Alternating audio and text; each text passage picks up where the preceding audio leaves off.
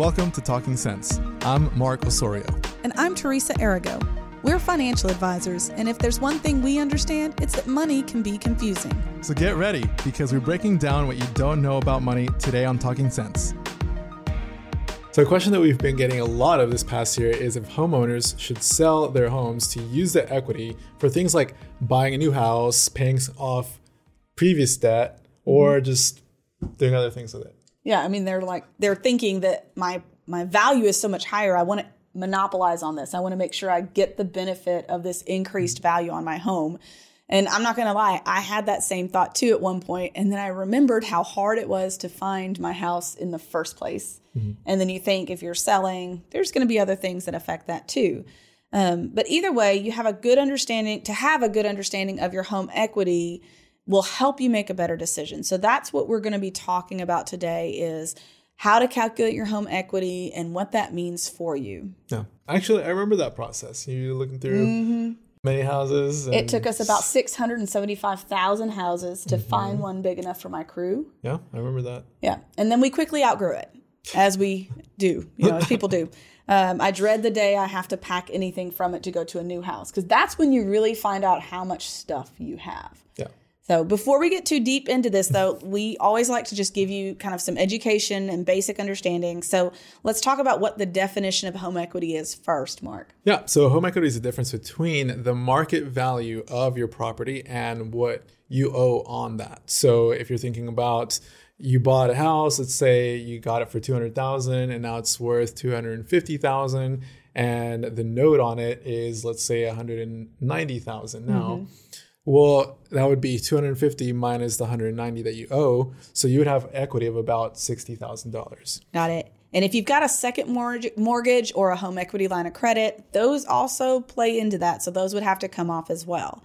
Mm-hmm. A positive number means that your home is worth more than you owe, meaning you have equity in your home, as Mark mentioned. Mm-hmm. A negative number means that you owe more than the value of your home, so you would actually have a negative equity in that environment, which is normal when you first buy a home. And especially if you're buying a home in places that uh, where the market values are increasing rapidly, right? Mm-hmm. Or if you buy a home and then the market all of a sudden changes like it kind of is right now and where market prices might not be as stable. Yes. So worsening conditions can affect it negatively as well. You know, the quality of your home if you're not taking care of it. So mm-hmm. those are all related to how they determine how much equity you may or may not have.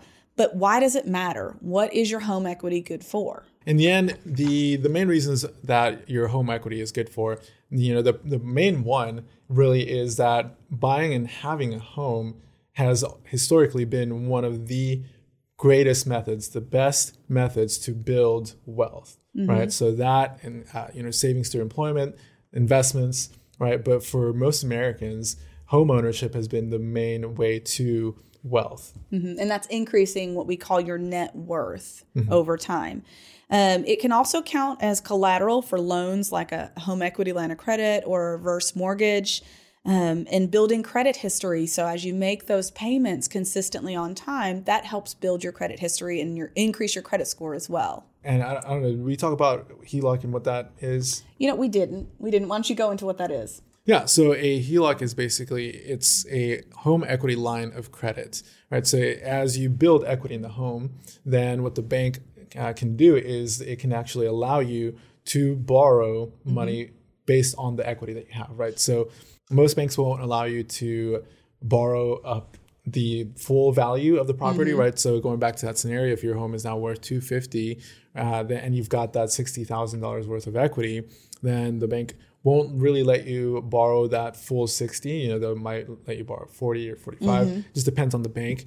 Uh, but it's a tool that you have at your disposal. Uh, it's kind of like a credit card, but you have you know the kind of the asset behind it backing it up. And it usually has a better interest rate than a credit card would have. Yes. And the key though is if you're going to take an equity line of credit out on your home the best use for that is to increase the value of your home so you don't want to do that to just go you know on a vacation or something they'll allow it but it may not be the best use of those dollars if you're going to do that because you are going to have to pay it back. Mm-hmm. Those interest rates can be variable. Right. So, right now may be a tricky time to use that.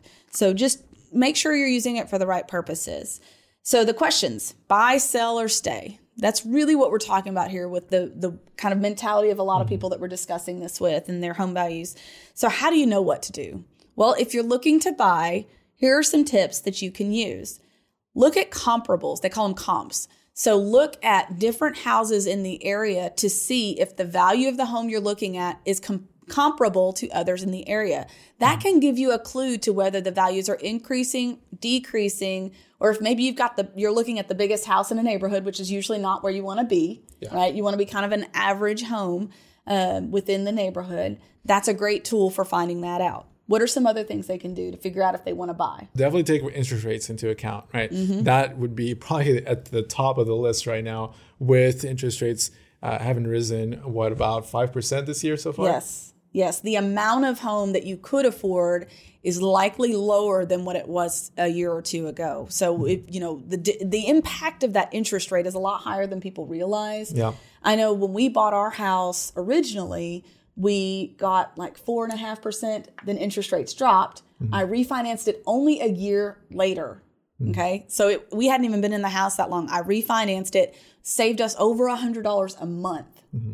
And over the course of the loan, it adds up to thousands. Yeah. So you can imagine the increase the other direction. So that same house at a 1% difference would have been $100 a month. Mm-hmm. Imagine a 5% difference. So it would be really important for you to get with your mortgage lender and make sure that you know how much house you can afford not how much they'll approve you for, but how much you can actually afford in your budget. Yeah, I w- we were just doing some math here with a few of the other advisors not too long ago, and we were talking about how with current interest rates, you know, the the payment that you would have had if you had a six hundred thousand dollar house just a year ago, that you would have the exact same payment if you had a three hundred eighty thousand dollar house now. That is crazy. Yeah. Okay. Other things to take into account are down payment expenses and closing fees. With the market being as high demand as it has been recently, people are paying above asking price mm. and they're having to pay a lot more closing costs and upfront costs. So be prepared for it. If you're willing to do that and that's important to you, that's fine, but make sure you're ready for it in your budget. Mm-hmm. So that's if you're looking to buy. What if you're looking to sell? So if you're looking to sell, I mean, the biggest question is always, okay, and where are you going to live? That was our problem. Like, I can't even get an apartment and fit my family in it. So right. my first thought was, ooh, we'll just get an apartment. And then I thought, hmm, seven people two bedroom. That's not going to work. We'd have to get two apartments, right. and then we're paying more than our house payment. So, yes. yeah, you got to know where you're going to land, people. Yeah.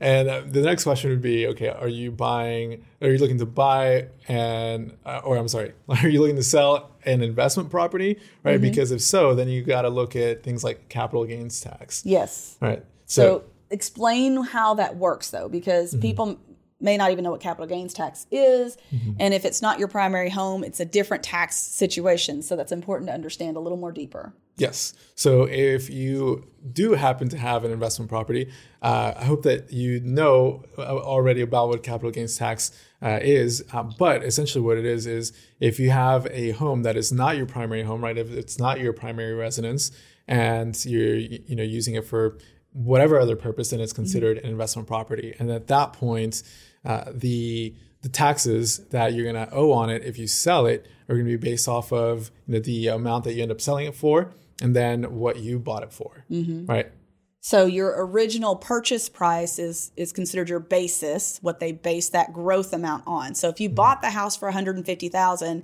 and you now sell it for 270 which is would be the situation if i sold my old original home that whole difference there is going to be taxable to you. It's not taxed at income rates. Mm-hmm. Capital gains are better than income tax rates for most people, but it is going to have a pretty hefty tax bill to it. So make sure you're planning ahead for that with your CPA. Yeah, and that you're not taking into account the full amount of mm-hmm. you know mm-hmm. what you think your equity is in that property because again, yeah, you're going to have a tax bill. Yes. And then understand the fees to sell it. So you're going to have to, if this is your primary home, let's talk about trying to keep that thing clean long enough to get it sold if you have children like me.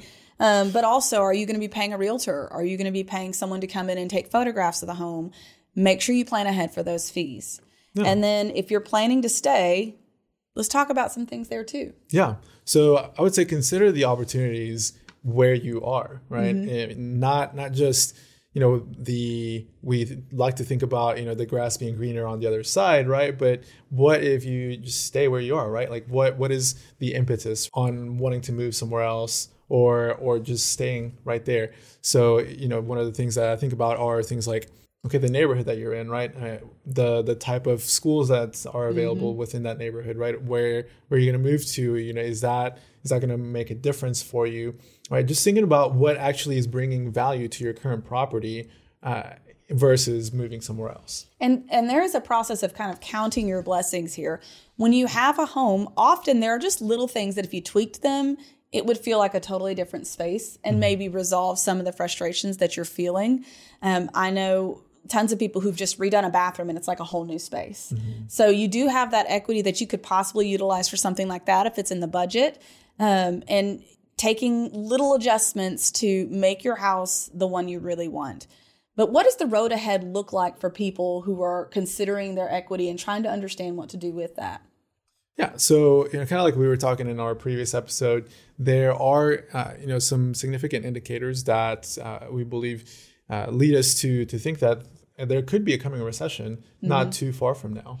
Mm-hmm. And what does that mean, though, for this particular aspect of people's financial journeys? As you're looking to to buy a home, right, or purchase a bigger home, right, then the thought is always, so am I going to be able to afford that home mm-hmm. in the long run, mm-hmm. right? Because as recessions, uh, what ha- tends to happen with recession is uh, a lot of job cuts, right? We are already seeing this mainly in the tech sector, right? I mm-hmm. believe uh, Facebook or Meta just came out uh, yesterday saying that they were cutting about 11,000 jobs. Mm-hmm. I believe Google and Amazon uh, are right there with them as well. Twitter, I know, is cutting a bunch of jobs as well. This is already something that we're kind of starting to see. We're not saying that you're going to lose your job, obviously. Yeah. Uh, but but with, planning for the just in cases, making sure you have emergency savings in place. Mm-hmm. It, it's just smart to do that while you're still in a good position financially. Right. And before using all of the home equity in your house to buy mm-hmm. another house, if you are going to do that, then probably the best thing would be not to use all of that home equity and stash some of that away. You know, like leave some said. wiggle room. Exactly. Mm-hmm. Another reason to maybe consider not moving would be to keep your interest rate where it's at. You know, if you're in a home that has a great interest rate like I am, sticking it out for a little while longer might be the best plan because you know home prices are so inflated right now anyway mm-hmm. that staying where you're at may be the best long-term plan for you especially if you've got a great interest rate yeah absolutely so i mean just thinking about the the interest rates more than doubling over this past year right when when you think about that and what it does to a 30 year mortgage right mm-hmm. uh, i mean you're basically going to be ending ending up paying uh, double mm-hmm. right of what the asking price was in just interest alone. And not to be harbingers of doom because the reality is if you want to buy a new house this year and you can afford the payment you can always refinance it later. So don't let that be something that scares you off it just may mean that you get a smaller house than you would have planned for to make sure it fits in your budget. And then later on, you take the time to refinance or move to something larger when interest rates come back down. Mm-hmm. The other thing would be just avoid buying that bigger, lavish house, mm-hmm. right? Uh, because again, we know that as home prices have skyrocketed over the, the past year or so, then you know, that, that house might not be worth what you're paying for it at this moment. Mm-hmm. Well, it's time for our two cents. So I'm going to go first. Equity is just another word for ownership, and ownership has value, which is why becoming a home homeowner is a big step in generating wealth. So, we are excited for those of you who are out there and you're getting to experience this big jump in what your house is worth. We just don't want you to be lulled by that into making a decision in the moment that wouldn't be for your best long term. Yeah. So, are you planning on buying or selling? Well, either way, we hope we've given you some good tips for you to consider as you make this decision. And we'd like to thank you for joining us today on Talking Sense. If you enjoyed the show, check out the rest of our YouTube channel lineup and give us a like if you want to keep hearing more. See you next time. Thanks for listening to the Talking Sense podcast. And if you like what you hear, make sure to subscribe to the podcast to get all the newest episodes. The GenWealth team is available to you 24 7 at info at getreadyforthefuture.com or call our offices at 866 653 PLAN. That's 866 653 7526. And while we like to have fun here, we're also financial advisors, and that means disclosures. You should personally consult a financial advisor before making any investment, and no strategy can assure success. General Financial Advisors is an Arkansas registered investment advisor with securities offered through LPL Financial, member FINRA SIPC.